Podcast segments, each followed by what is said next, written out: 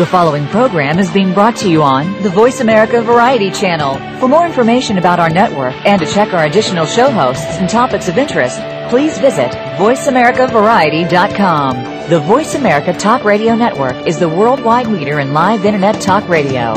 Visit VoiceAmerica.com. The views and ideas expressed on the following program are strictly those of the host or guests and do not necessarily reflect the views and ideas held by the Voice America Talk Radio Network, its staff, and management. Welcome to Disability Matters with your host, Joyce Bender. All comments, views, and opinions expressed on this show are solely those of the host, guest, and callers. Now, the host of Disability Matters, here's Joyce Bender. And welcome to the show. You know, I'm starting first by thanking you. You got, you are great listeners. You know that? You are.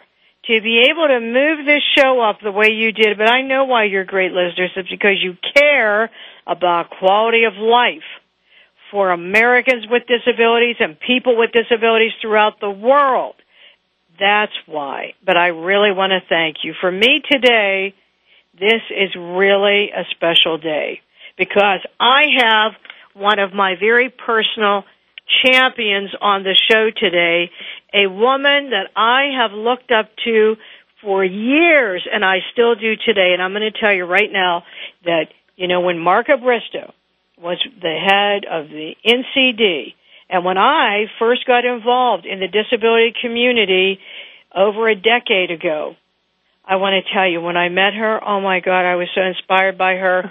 and I used to say to myself, that's my role model. I want to be like Marca. She's got fire, integrity. That's my person. I never told her that, but I'm telling her now. And she is the best of the best. She is, by the way, in our world, you don't have to say Marca Bristo. You just say Marca. If you just say Marca, everyone knows who you are talking about.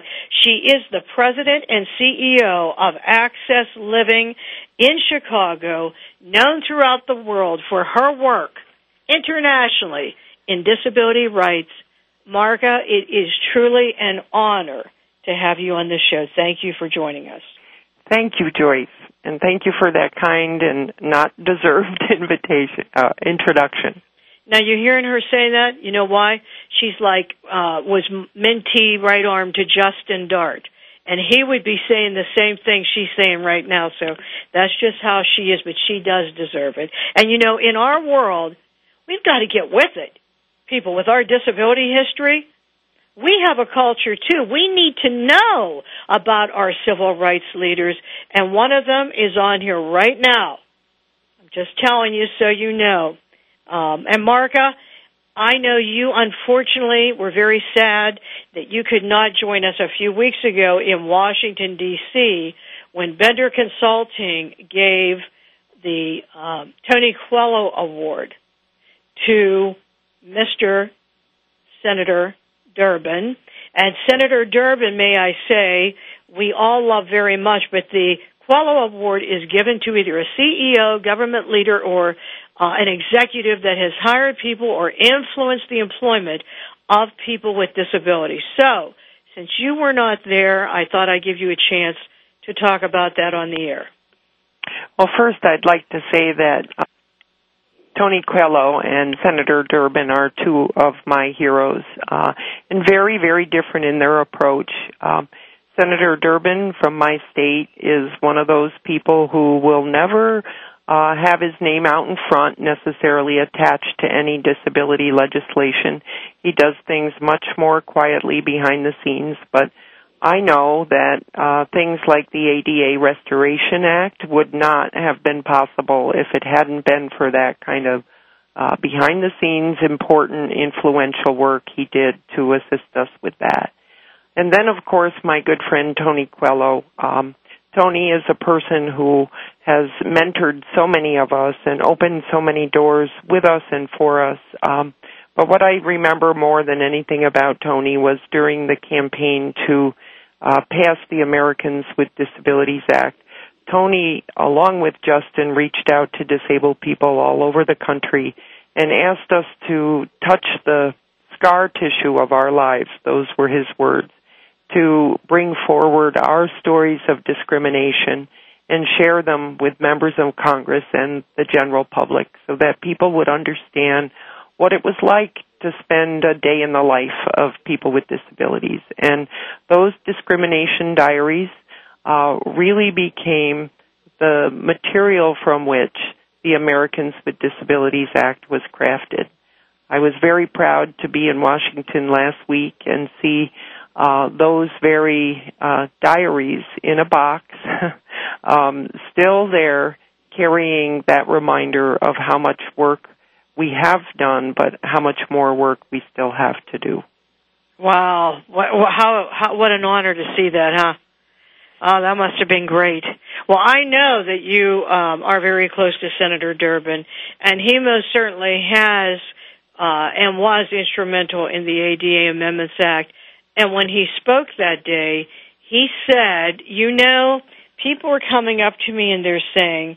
Well, you know, I have a hard time right now hiring people with disabilities because of the economy and, you know, getting things going. And I say, well, will we say that about any other group? That just doesn't make sense. And and I understand and uh, am delighted to be able to help my senator that he is wanting to um, lead an effort within the Senate to promote the hiring of people with disabilities in the Senate. And I know that Tony and I will be very happy to provide our assistance to him in that effort. Um, I, I think that we need all the leaders we can get, especially in this period of time to demonstrate their continued commitment to the hiring of disabled people. Um, the unemployment rate of our community is appalling. And I've always thought that if we were to wake up one morning and see the New York Times headline declare that unemployment rate for any other population, any other population, it would be a national crisis. And the fact that it isn't speaks to how much unemployment and disability have been so joined on at the hip as if to be one and the same. We know that's not true. We know the potential of people with disabilities to do ev- practically every kind of job under the sun. Um, and yet, uh, we still face not only discriminatory barriers, but quite a few barriers in the education and training and transition supports uh, that are so needed if people are going to have a fair chance at those kind of jobs. And you know what? That is so true what Mark is saying. Because every time I go somewhere now, if someone says, can you imagine the unemployment rate could go up to 10%? I say, oh yeah, I could imagine that very well. I can imagine way beyond that because Americans with significant disabilities have been living with extremely high unemployment for a long time. But you know what, folks? We've got to change that. We've got to change that and we've got to be the change. We've got to be the change. We've got to stop waiting for everyone to do that for us. Uh, I think that you know that they announced that even in our federal government, that currently only 0.88% are employees with significant disabilities. How the heck do you think that happened? Well, I think there has been over time an erosion of support for it. When I was chair of the National Council on Disability, uh, we worked to try to amplify the use of the Schedule A appointment authority. Um, this is an opportunity that uh, people with disabilities have to essentially move a little further to the front of the line in the federal hiring process and certain categories of people with disabilities were excluded from that process. We were able to make some improvements. Um, I I really think it takes leadership from the top to uh, maintain a level of commitment within the federal government, and I'm uh, very very hopeful that President Obama has sent out some important signals through the hiring of Christine Griffin as, as number two at the Office of Personnel Management. Um, we really have great confidence in Chris's ability to move things and really look forward to some really important uh, policy and uh, outreach efforts to move forward that goal of significantly increasing the numbers of people with disabilities in the federal workforce. But you're absolutely right that change only happens when a united disability community uh, is working towards that. And I have not uh, seen uh, as much attention turned to the issue of employment by the activist community as I'm beginning to see right now. It's as if the first oh, 10 or 15 years of our advocacy had to go into just the basic leveling of the playing field, making it illegal to discriminate, removing some of the barriers such as transportation, physical accessibility.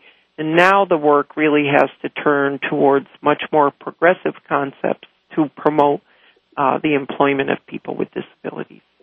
You got that right. I'll tell you what, we had a wonderful event this this weekend, which is the Bender Family Picnic with all of our employees with disabilities there. And you know, it, it's just such a wonderful day. It really is. Well, our employees in this region, that is. If I had them all there, we, I don't know where we'd have to go because we wouldn't fit in that grove. But you know what? One of my employees who no longer works for me drove up from South Carolina and he was talking to me and this is a very talented man with cerebral palsy. Very talented. Uh, and he actually works for one of my best customers, CSC, and he was walking with his uh, crutches out to the uh, out of his jeep when he was putting gas in his jeep, and he said so, this man looked over at him and he said, "Wow, pretty nice jeep you have there for living on disability." Uh, uh huh. Yeah. And he and he said, "Who's on disability? I work. I'm employed." But see, folks, see, folks, that was only two weeks ago that that happened. That's what I mean about how we've got to change the work face of America. No more waiting.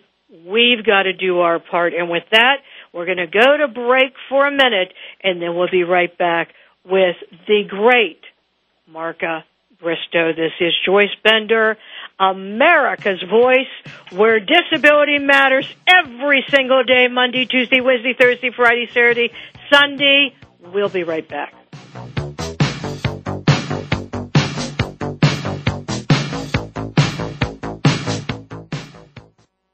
Ask the experts. Call toll free right now. 1 866 472 5787. And ask our All Star team to answer your question. That's 1 866 472 5787. Thank you for calling. VoiceAmerica.com.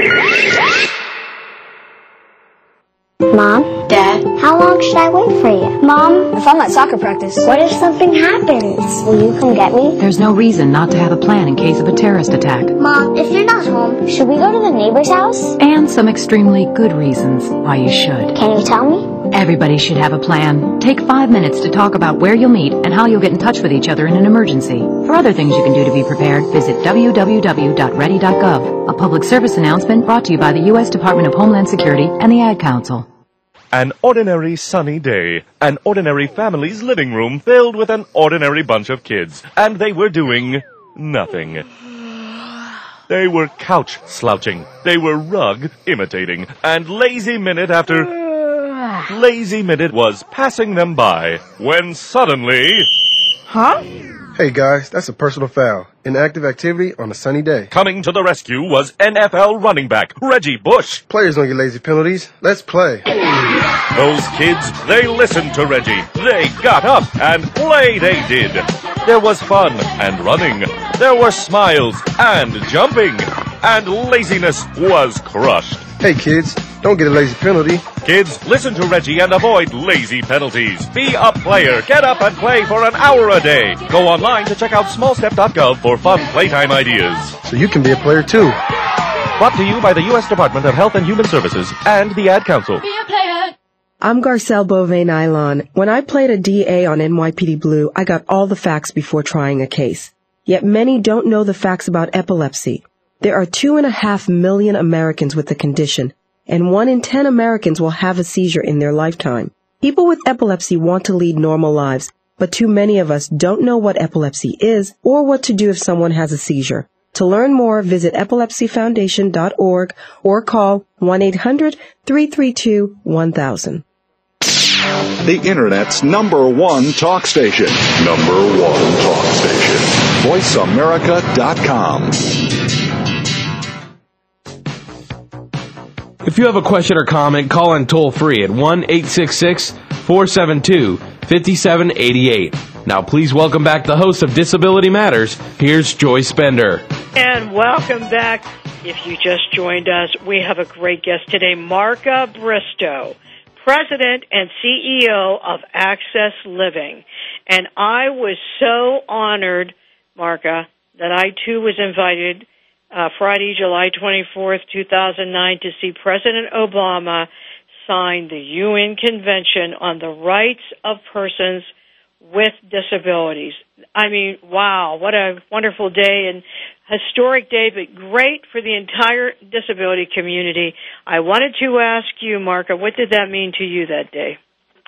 Well, as an American who's been involved not only with disability issues, but um, trying to work on the global uh, promotion of the development of disability organizations worldwide, I felt proud that the United States was um, joining the rest of the country in supporting this important treaty. Uh, President Obama had made this a campaign commitment um, and we were extraordinarily happy to see that he delivered on that commitment. You know, there's 650 million people with disabilities, nearly 10% of the world's population who lack the most basic human rights because uh, they have disabilities. Um, all over the world, people with disabilities have been joining uh, each other to try to change things. And to many, in many respects, they will tell you that the catalyst for that change and for their inspiration and their hope was the passage of the Americans with Disabilities Act here in the U.S. In fact, many will um, give credit to the ADA as being the inspiration behind this uh, treaty. So we believe that uh, President Obama's uh, commitment to sign and Ambassador Rice's signing of the treaty on July 30th uh, is in the best spirit of the American principles of equality and human rights for all people. And while we lead the world in extending equal rights to people with disabilities, we know we have a lot more to do here at home. Uh, I think it's important to note, though, that we have really uh, put in place uh, a network of laws that move us forward here that other countries around the world are only aspiring to. So we're also looking forward to the U.S. Senate and uh, when the president sends this over to come together in the same spirit of bipartisan cooperation and ratify the convention in a swift manner. Now, Marca, this uh, UN convention, a question that I have for you is how did this convention come about in the first place? Well, it's it's a story that goes back uh, a good 20 years. Um, in 1980, the United Nations passed something called the Decade for the Disabled, and there were a lot of uh, uh, opportunities during that year to shine a light on the plight of people with disabilities. Uh, during the period that followed that, disabled persons organizations called NGOs, non-governmental organizations around the world, started to form and started to work collaboratively with each other. Over the years, the UN passed several other um, uh, instruments, um, not binding instruments, but uh, other things that caused our community to use uh, those tools as leverage to move forward change. Um, as a result, more and more communication between disabled persons organizations from all different corners of the earth started to happen. And um, over time, those organizations, uh, organizations like the World Federation of the Deaf, the World Blind Union, Disabled Persons International, RI, uh, Inclusion International, and others, uh, came together in the year 2000 in Beijing and called for uh, a treaty uh, banning discrimination on the rights of people with disabilities. Um, we have those fundamental human rights uh, already, and they are um, they are protected through other UN treaty documents. However, as we learned here in the U.S., existing civil rights laws sometimes, or human rights laws, sometimes really miss the mark when it comes to um, remedying that discrimination. So the UN convention was a joint effort on the part of many, many, many organizations and uh, you know 200 countries that worked together over a five-year period to craft uh, this important document. Well, you know what, uh, that is truly a wonderful thing that happened. I think we have a caller on the line. Do we have a caller on the line right now? Sandy, are you on here? Oh, yes, Sandy Finucane. Hey, Sandy, Sandy. how are you? Hi, Marca. How are you? Hi, Joyce. How are you? I'm good, Sandy. Nice to hear your voice. You, you have a question for Marca? Yeah, um, I wanted actually. Um, I may be jumping ahead here, and Mark, and you were going to answer this, but I was wondering um, now that uh, President Obama has signed the convention, what can advocates be doing to encourage their senators to um, uh, join in ratifying the convention? Great question, Sandy. I think the first and most important thing is read it, become familiar with it, understand um, its significance. Right now, 142 countries have signed the convention. A, handful have ratified. Um, what that means is countries who agree to become uh, parties to the convention agree to adhere to its requirements.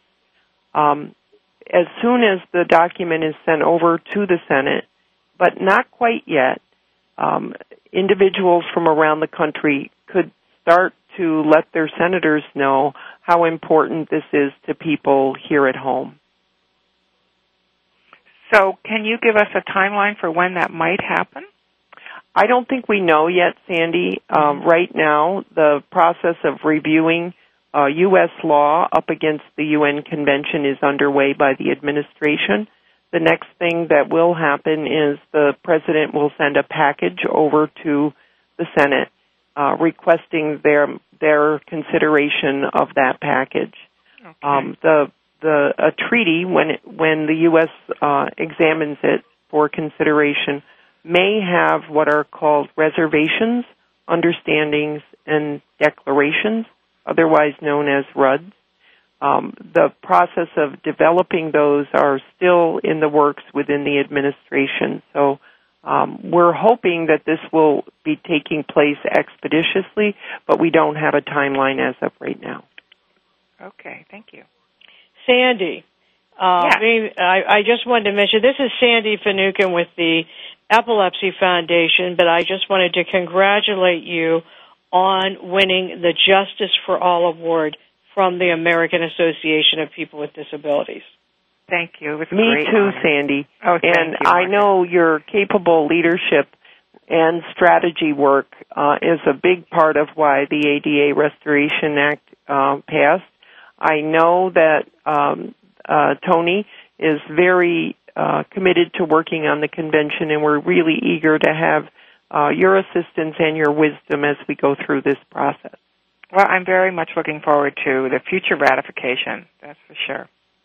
Hey, Sandy, thank you so much for calling in. Okay, take care, everybody. All all right, all right, Thank you. Um, I have before we go to break, I have this question for you from uh, Kansas City from Tony, and that is Marca. I just wanted to ask you one thing. Do you feel that there is an initiative right now across the country to encourage young people with disabilities to become advocates as it was before? Um, you know, I'm sure different parts of the country are at different levels with this, but I can say right here in my hometown of Chicago, uh, we have a vibrant uh, community of young people. Uh, just this morning at our staff meeting, um, uh, the Amber Smock, who works with our young uh, people, announced that they were organizing a uh, rally day in our state capital where our young people could add their voices to those of uh, the broader disability community about how some of our statewide budget cuts are affecting people with disabilities. So I think it's incumbent upon all of us who've been working in the broad area of disability to go back home and ask ourselves the question, are we doing that? Are we reaching the next generation of people with disabilities? Because if we don't, we are really um, have dooming our movement. Um, disability, unlike other um, protected classes, does not necessarily, although it can, pass from one generation to the next, and in our own families. And therefore, we have to behave as if in the disability rights movement, as if we're the family of origin, and pass down to the next generation not only the tools, but also the challenges so that they will be able to pick up where we leave off and move forward our agenda in ways that we have not yet contemplated. And and as a, a person who's from the that earlier generation, they bring with them tools that many of us uh, were not raised with. For example, the degree of um, dexterity that the next generation has in using all the social media tools far surpasses what a lot of us older folks learned. Um, my children are so much more adept in using technology, and that is going to be the wave of the future. And we have a responsibility to figure out how we keep that technology maximally accessible that to people with all right. disabilities. That those social networks have to be accessible also. And with that, listen, we're going to go to break and then we'll be right back with Marca. This is Joyce Bender, America's Voice, where disability matters. Don't go away. We'll be right back.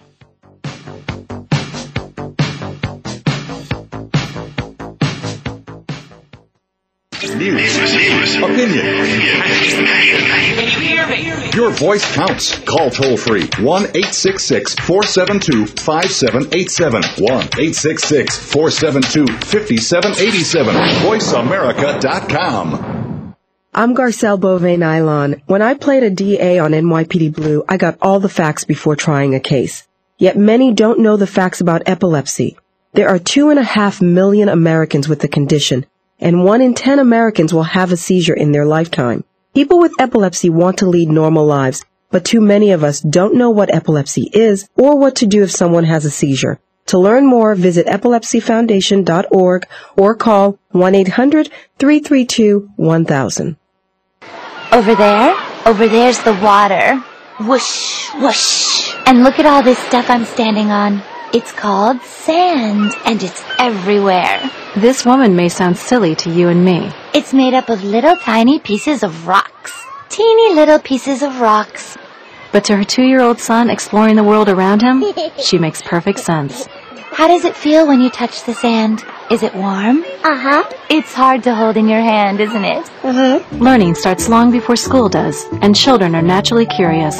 They want to learn, so follow their lead. Take simple everyday moments like sorting laundry or playing on the beach and turn them into learning moments. Is this water? No. Very good. This is sand. Oh, no, no, it's not food. It's sand. We don't eat sand. Turn everyday moments into learning moments. Find out how at bornlearning.org. Brought to you by United Way and the Ad Council. I can take care of myself. I can make a peanut butter sandwich. I can brush my teeth and I can give myself a bath. I can walk home alone from school. I can pick dinner from the trash behind the deli. I can watch the baby for the whole weekend. I can keep a baseball bat by my bed just in case there's trouble. Don't worry about me. I can take care of myself. If you're in jail, who'll be there to take care of your family? Something to think about before committing a gun crime. Gun crimes hit home. This message brought to you by Project Safe Neighborhoods and the Ad Council. The Internet's number one talk station. Number one talk station. VoiceAmerica.com. If you have a question or comment, call in toll free at 1 866 472 5788. Now, please welcome back the host of Disability Matters. Here's Joyce Bender. Welcome back. And you know what? I knew this would happen. I have Marca on today, Marca Bristo, and you know, I, I'm so excited to have her on. But how did I know this show would go so fast? We've been able to talk about half the things we want to, but uh, we just at break, Marca remembered something she wanted to talk about. Go ahead, Marca. I just wanted to um, let the listeners know that those that are interested in following or becoming more involved with the UN Convention strategy, uh, one website you can go to is the United States International Council on Disability, usicd.org. Um, I serve currently as the president of that organization, which is one of the organizations that will be helping to coordinate the ratification strategy in partnership with other organizations who've got uh, demonstrated interest in this area, not only in the disability community, but in the broader human rights community. So you can look forward to um, learning more information about the ratification process as we go forward through USICD. And um, we are a membership organization, and our membership supports the important work that we do. Uh, therefore, if listeners are interested in obtaining more information about how to become a member of USICD, you can secure that also off the website. Okay, what is that website one more time? usicd.org. usicd.org. Okay, well, I, I would encourage everyone to do that because, you know, something that always bothers me is that many times in our community, we forget how you really, you need to be educated. You know, just as even Marca said before, start by reading this.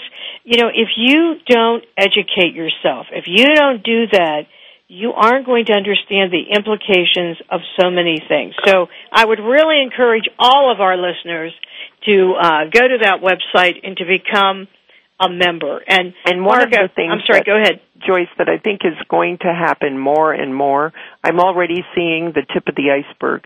As the convention takes hold in other countries and as different countries' foreign assistance programs start to support the development of disabled persons organizations, we are going to start to get more and more inquiries from people around the world about what are best practices here in the U.S., we're going to have more requests for people to come and spend some time as fellows or interns or come on study tours. Um, this is a great opportunity for our local organizations to share what we've learned, but also to create those partnerships with colleagues from all over the world. It's nothing motivates me more than being able to feel that sense of interconnectedness with disabled people from all over the world. Uh, you know, we may not be able to speak each other's language, but we know the universe, universality of the disability experience. And sometimes you don't even need to know each other's language to understand what the issues are. And I think we have a responsibility to our sisters and brothers uh, around the world to do our part and to learn from the important advances that some of them have made. My I, center, I, my Center I, for Independent Living here in Chicago, has hosted numerous um, delegations from other countries, and it's made us better. I think that is fantastic because it's like with epilepsy. I always say about this when we speak about the global connection. I tell them, look, I may not speak the language, but I got news for you a seizure is a seizure, no matter where you are. And um, I just last week spoke at the uh, ASET conference that does training for people who want to become technologists, such as EEG technologists. And I was so enthralled that they are doing work also, um, although it's starting small, but that they are doing work in China. And uh, actually, you know, I am going to be excited to be involved with this because there are parts of the world where, of course, without training, without uh, medicine, it is horrifying what happens to you with epilepsy. And I'm also getting involved in our international uh, epilepsy community. So I, I agree with you 100%, Marca, what you're saying. And anything I can do for you from that standpoint, do not hesitate uh, to call me. But one one thing I do want to talk about is your work in Chicago. How about if we start by you, you explaining to everyone what is a Center for Independent Living?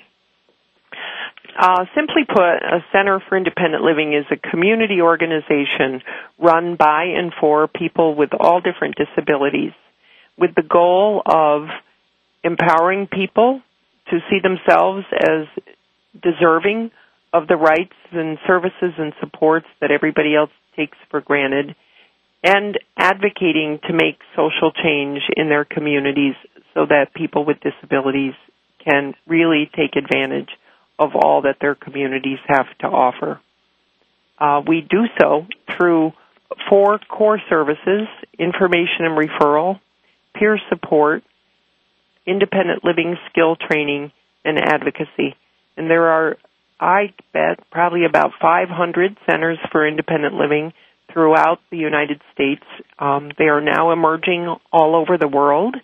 Um, and we are united through a national organization called the National Council on Independent Living, through whom we do a lot of our advocacy as well as our uh, uh, sort of technical assistance supporting um, our organizations.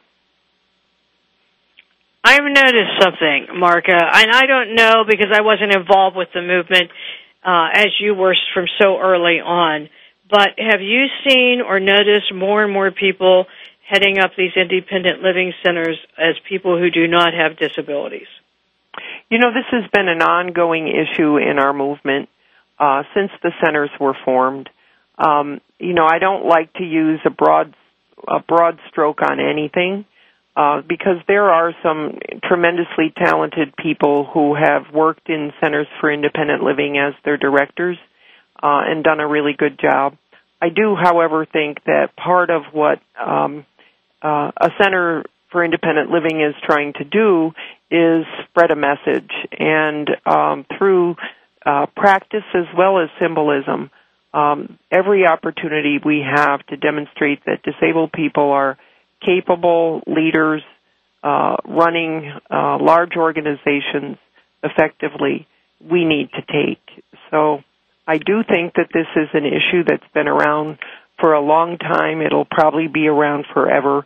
There's nothing in our founding statute that precludes uh, persons who aren't disabled from running our organizations. And as I said, there's some very fine uh, directors out there who are who are every bit as committed to the same principles that we are.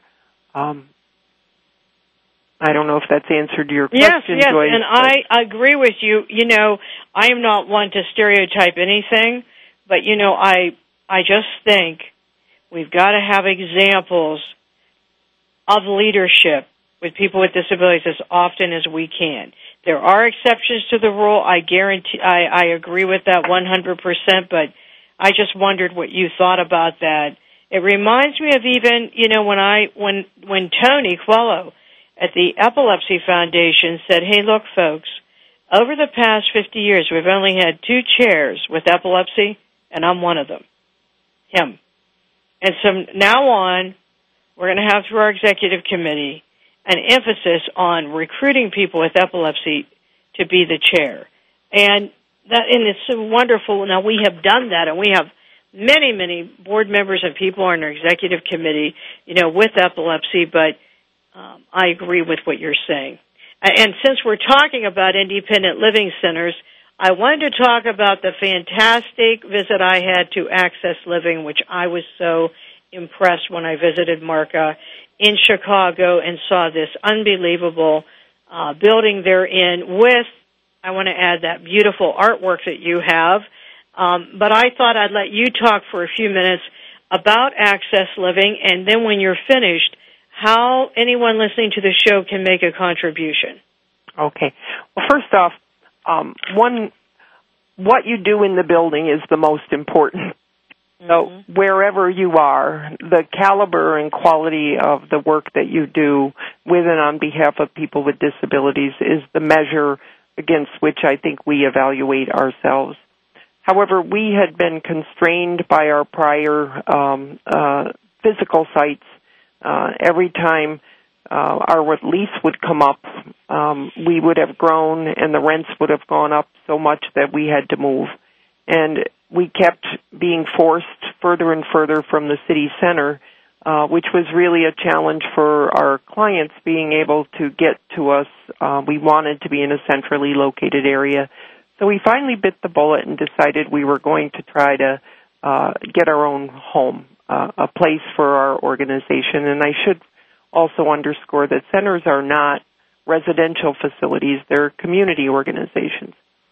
Um, so if, about seven years ago, our board made the decision to do so, and we set about uh, raising funds and developing and designing our new state-of-the-art headquarters building. It is uh, we organized around two goals, um, uh, thematic goals. One, to make it a universally designed facility, and two, to make it a green or sustainable facility. Those two design concepts, uh, as well as our space needs and our functional needs, guided the process.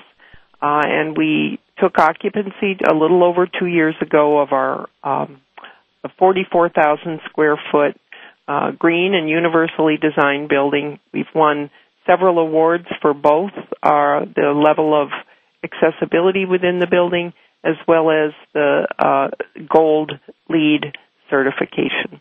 We're really proud of it. Um, it's um, it also showcases. Uh, let me say something. Once we had this building, um, the building kind of changed us in ways that we hadn't expected um, positively. First, we had enough space now to really be a convening center. So our facility is used frequently for town hall meetings, not only our own, but others. For example, this week, um, our regional transportation authority had a community uh, meeting here with lots of disabled people listening to presentations on the dire paratransit funding situation. We were uh, an election site, not only for the early elections here in Chicago, but the general election. Five precincts voted here in what I have to believe was one of the most accessible polling places in the world. And hey, Mar- hey, Marca, I'm going to yes. interrupt just one minute mm-hmm. there because I think we have a caller on the line for you. Okay. We have our caller on the line. Uh, I am. Tony, go ahead. Uh, Joyce, it's great to call in and uh, to Tony Coelho. It is great to hear your voice. Hi, Tony. Hi, Marca. Uh, I just wanted all of Joyce's listeners to know uh, just what a great, great voice you are for uh, the disability movement and what uh, you know. I was at your facility uh, what in the last year, uh, and at what the a Pride Parade. What a great facility it is. So, um, but I just uh, more than that, I just wanted um, all of Joyce's listeners know just what a great, great leader you are. Not only uh, obviously for uh, Chicago and Illinois, but what a great national and international leader you are for our community. Uh, I can say because I've been involved uh, in the whole effort. Uh, uh, Marca is the key person responsible for making sure that the president uh, signed the uh, UN resolution, or at least getting the process moving so that we uh, get that process started so we can go to the Senate to get the treaty ratified and so forth. But Marca Bristo is the key voice, the key leader in making all that happen, and uh, she's a great, great person to work with. So, Mark, I love you. Thank you for all you do for our community. I just wanted to be able to say that uh, quickly today. Thank you, Tony. And one thing you know about me is I always speak up, right? I, I want to say that um, while I know I played a part in this, the real reason that um, Senator Obama and now President Obama signed this was because the disability community, prior to his election, made it an issue and um, advocated for its passage. And I, I, I know all of us who've uh, played any sort of leadership role or who have access to anybody in an elected position play our own role, but we can only um, move things if there's a constituency that's really put it there in the first place. And I want to thank you, Tony, for um, all that you've done over the years for people with disabilities. You've been, as I said earlier, a mentor to me. And as Tony could tell you, if the walls could talk, sometimes we don't agree. But that's what I love about you, Tony. You you allow for that um, intellectual exchange until we come up with what the the best solution is. And uh, you and Justin and uh, Judy Heumann and Ed Roberts and oh, so many other people have meant the world to a whole generation of us. And if if we can take the lessons that we've learned from each of you and pass them along, um, I think that's part of our responsibility. So thank you, Tony. Oh, thank you. Um, so Joyce, I had to get back to a board meeting, but I did want to call in and, uh, and tell you that you have a, a great guest today. So um, I hope your show continues to uh, do well today with Mark on. It's got to. So uh, great to be with you again today. Thank you, Tony, for as usual taking time for all of us. We love you. Thank you. Bye bye. We were talking about the center, and when uh, Tony was out in Chicago, when you were here, Joyce, was Yes. we were having the Pride Parade here in Chicago. I want to underscore that that is not an Access Living sponsored event, even though a lot of uh, people from Access Living work on it. It's an event that's organized once a year by the real grassroots of Chicago's disability community. And last night I was looking at the blog that, um, I'm sorry, the YouTube uh, video that was up about this, and lo and behold, getting back to the international exchange, our colleagues in Oslo, Norway, who had been here on a um, for an exchange with Access Living to learn about what we do here. Their YouTube video is up of their Pride Parade, which looked extraordinary, uh, showing once again how our little work that we do locally can have a really important uh, global effect. And if I could, I just wanted to finish the thought I was making about the accessible polling place. Um, the day that everybody came, we had 7,000 voters come through our office to vote.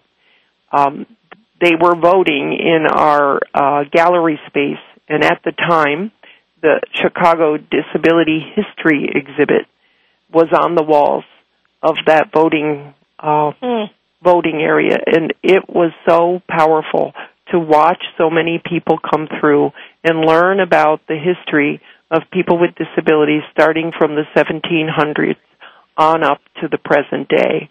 I have had so many comments from strangers on the street who will come up to me and say, I voted in your office, and what an awesome effect that art exhibit had. And I know, Joyce, you wanted me to mention that. We have um, had the uh, honor of having one of our staff, Riva Lehrer, who's a uh, incredibly uh, wonderful professional artist with a disability and a leader in her field, uh, curate a collection that's been uh, donated or loaned to us by artists, uh, professional artists uh, with disabilities. And uh, next in October, we are doing something very new for us. We will be having a, a joint per, uh, uh, art uh, performance at Chicago's Harris Theater, headlining a soloist from um, Scotland by the name of Dame Evelyn Glennie. Evelyn is a deaf percussionist, and we're bringing her to Chicago to perform with the Sao Paulo Orchestra as a fundraiser for Access Living. And uh, when we do these things, it's not only to raise money, it's to raise visibility and to raise awareness. Um, and you asked how people could be involved in supporting us. I think the single most important thing I could say is at the local level, rededicate yourself to the local advocacy that you do. Uh, look for ways to move, challenge yourself to take it to the next level. Um, you know, we of course always uh, appreciate people's uh, support of our work, but at the end of the day, the real change happens at the local level. And therefore, if listeners are uh, moved by something that we're doing here, I urge you to go to the National Council on Independent Living site, ncil.org. Find out if there's a local Center for Independent Living in your community And if there is, reach out to see how you can help them. Not surprised that that would be your advice. Mark, uh, if you had one message to leave with our listeners today, what would it be?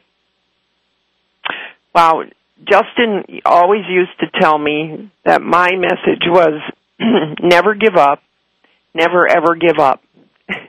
and I I think the reason he always reminded me that that was what I taught him was because we always face adversity. And what I know about our community is there's something about the disability experience that has seasoned us to know how to deal with adversity. And these are challenging times. We have staying power. Uh, the tenacity of our movement is what has brought us the changes we've seen to date. And we are going to need that staying power, that belief in ourselves, that belief in the cause that we work for as we watch state budgets decimated as they're being done here in Illinois. Our entire personal assistant program operated by our center just had its budget eliminated. And while the state will continue to provide personal assistant services to consumers, what they got from us was something unique. How to hire, how to fire, the training of personal assistants with the philosophy of nothing about us without us.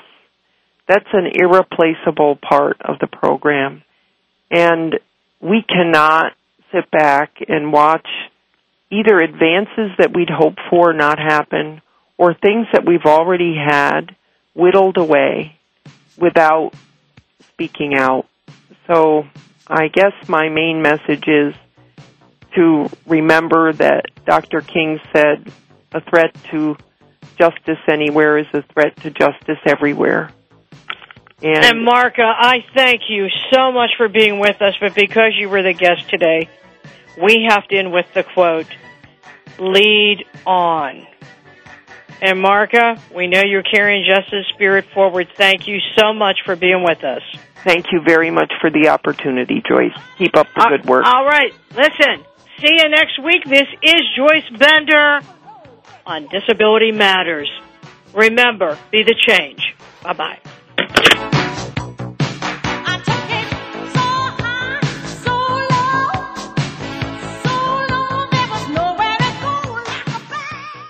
Voice America would like to thank you for tuning in. Please join us next Tuesday at 11 a.m. Pacific Time for another installment of Disability Matters, right here on the internet leader in talk radio, voiceamerica.com. Thanks again for listening to the preceding program brought to you on the Voice America Variety Channel. For more information about our network and to check out additional show hosts and topics of interest, please visit voiceamericavariety.com. The Voice America Talk Radio Network is the worldwide leader in live internet talk radio. Visit voiceamerica.com. The views and ideas expressed on the preceding program are strictly those of the host or guests and do not necessarily reflect the views and ideas held by the Voice America Talk Radio Network, its staff, and management.